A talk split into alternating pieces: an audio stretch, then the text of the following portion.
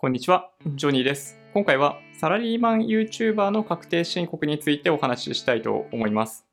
このチャンネルではいつもマーケットの振り返りや主要ニュースの解説、投資の Tips などをお届けしています。もしよろしければチャンネル登録をお願いします。今回お話しするのはサラリーマン YouTuber の確定申告どうするっていうお話ですね。結論から言っちゃうと、所得20万円いってなければ、おそらく確定申告する必要がない人が多いと思います。条件がいろいろあるので、まあ、それについてお話ししていきたいと思います。この内容については、あくまで僕は税理士でも何でもないんで、詳しく知りたいという方は、税理士 YouTuber さんを見ていただけるといいんじゃないかなと思います。サラリーマン YouTuber にとって、申告が必要なケースっていうのは、まあ、いくつかあるわけですけど、まず一つ、サラリーマンが申告が必要なケースっていうものが何かっていうと、年収2000万円以上の人、会社以外の所得が20万円以上ある人、複数から給料をもらっている人、基本的にはこのパターンになります。なので、今、ご自身が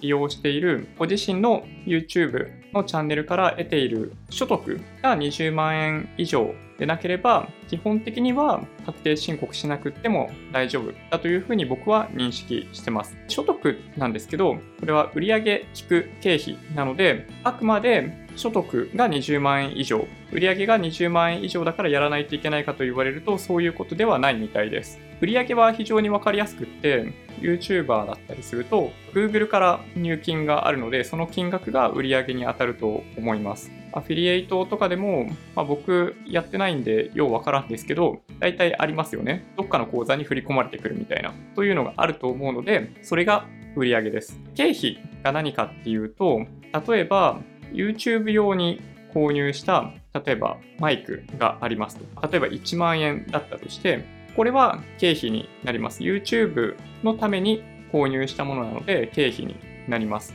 この自分がやっている事業、YouTube のために自分がやっているチャンネルのために購入したもの、支出をしたものっていうのは基本的に経費になります。経費にならないケースっていうのが何かっていうと、基本的にはほとんどの支出、そのチャンネルのために行っている支出というものは経費になると思うんですけど、ただ難しいのは個人でも利用しているし、そのチャンネルでも利用しているものっていうのがありますよね。これは例えば、まあ、マイクであれば、もうすべて YouTube のためにしか使ってないとかあったりするわけですけど、例えばカメラとかだったりすると、旅行に行くときにも使ってますよね、おそらく。そうすると、例えば10万円のいいカメラ購入して撮影していたとしても100%経費にするっていうのは難しいので、10万円だった場合に、例えば20%はプライベートで使ってる、80%は仕事で使っている、YouTube で使っているということであれば、その80%分っていうものが経費になってくるというふうに理解をしてます。これはありとあらゆるものに適用されると思っていて、例えば携帯もそうですね、1台のスマホ、1個のキャリア契約持っていて、プライベートと YouTube 両方で使っているようであれば、その使っている割合っていうものを自分の中でこうだというふうに決めて出してあげる必要があります。これは後から人に突っ込まれた時にきちんと説明ができるような割合でなければいけないので、この点が要注意だと思いますね。YouTuber さんの場合、僕のケースもそうですけど、自宅で撮影をやってたりします。この場合には、そのやっているスペースだったり、その時間っていうものを家賃の中から割り出して、これぐらいの金額が経費だというふうにご自身で認識して経費として計上するっていうことをやらないといけないですね。なので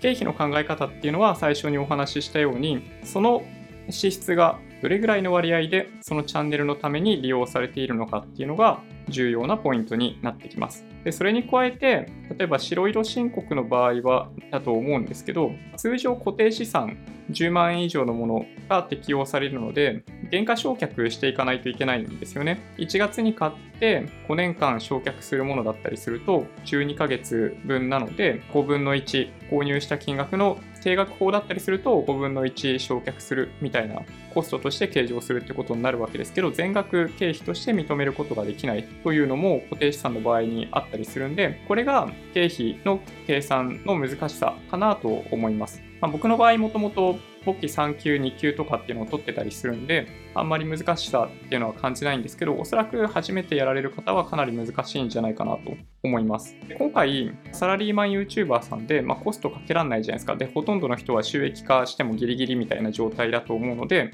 白色申告をしようと思っても、まあ、無料でなんとかしたいですよね。で、その時に良いのが1個あって、弥生会計の白色申告オンラインみたいなのがあるんですよ。これね、無料です。これで全て入力するとお金かかんないんで、まあ、白色申告で住んでいるうちはこれを利用するのが一番お得なんじゃないかなと思いますね。で今お話ししていたような概念についても、そのツールを使っていく、入力していくことで理解をしていけるんじゃないかなと思うので、これから売上と経費の登録やりたいとか、初めて白色申告やりたいっていう方は、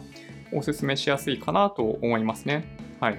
まあ、さっき最初に話したっけな。2019年の申告内容なんですけど、僕のケースですね、雑所得で申告します。正確に言うと雑損ですね。それっていうのは、売上引く経費がマイナスってことですね。はい。あんまり売上立ってないんですよ。簡単に言うとね。うん。なので、雑損として出します。結構儲かってるって思ってらっしゃる方も本当にいたりするんですけど、儲かってないですね。うん。コストもかかってるし、前にどっかでお話ししたかもしれないですけど、時給換算したら多分ね、500円ぐらい。売上に対してですよ。所得に対してっていう意味でいくと、なのでマイナスなんですよ。やればやるほど損みたいな状態だったりするんで、まあ、初年度なんで、まあ、しょうがなかったかなと思うんですけど、白色申告、雑損として申告をしようと思ってます。なんで申告をするかっていうと、通常申告しなくてもいい範囲なんですね。最初にお話ししたように申告しなければいけないのは20万円以上の所得があるケースなので、それだけ聞くと、なぜ申告しないといけないのかっていうのはよくわかんないと思うんですけど、理由は一つあって、医療費控除をしなければいけないからですね。これ一つよく勘違いされるケースとしてあるようなんですけど、他で確定申告をする場合には、20万円以内の雑所得、雑損であっても、それが存在する場合には申告しなければいけないそうです。これ結構間違われやすいと思います。今回僕が申告するケースっていうのは、医療費控除、申告するものは医療費控除なんですけど、まあ、簡単にお話しすると、まあ、不妊治療だったり、歯の治療を行った結果、それによって支払った金額が10万円を超えているんで、それらについて医療費控除を出すっていうことですね。医療費控除はセルフメディケーション税制を出している場合には出せないんですけど、医療費控除は10万円以上の自分が支払った金額が10万円以上、治療行為に対しての支払った金額が10万円以上であれば、その金額が最大いくらだったかな？忘れちゃったな。100万か、100万か200万かだったと思うんですけど、控除されますね。で、どれぐらいの金額かかっているかっていうと、僕の不妊治療、政策静脈瘤の手術だけで30万でしょ？夫婦で行っていた不妊治療、顕微授精に関連する費用として多分3、40万ぐらいかかってるというのがあるので、まあ、これだけでもかなりの金額ですよね。でそれに加えて、僕の場合、歯の治療で2本ぐらい、2本か3本 ?3 本か。まあ、虫歯の治療を行って、そこにセラミックを入れているので、それも治療行為として医療費控除の対象になるそうです。なので、これらを整理して申告することにしてます。まあ、その準備を着々としている感じですね。はい。で、この医療費控除を出すことになったのに付随して、この雑所得、雑損の申告も行うわけですけど、もう一個申告を行わなければいけなくなったものが一つあって、それがふるさと納税ですね。ふるさと納税はほとんどのサラリーマンはワンストップ特例制度を利用するんで、寄付を行った後に自宅に届く書類の中に、まあ、大体ね、封筒が入ってて、そこに何か書いて、マイナンバーの写しとか入れて送り返すと、それで済むんですよ。これめちゃめちゃ簡単なので、これで済む人は本当に万歳。申告を、確定申告を行うと、ワンストップ特例制度をいくら出してても無効化されてしまうので、寄付金控除を合わせて行います。この時に寄付金、寄付を行った自治体から届いている証明書っていうものも必要になってくるので、絶対に忘れてはいけないですね。なので、簡単にまとめると、医療費控除を出さないといけなくなった関係で、雑所得、雑損についてと寄付金控除というものを今回出そうと思ってます。そんな感じですね。医療費控除は医療費控除で結構奥深くって何が対象になるのかならないのかとかね途中でワードとして出てきたセルフメディケーション税制って何なのかみたいな話をし始めるとそれはそれで1本の動画になってしまいそうな気がするんで割愛しますけど基本的には治療費として支払った分が10万円以上だった場合には控除を受けることが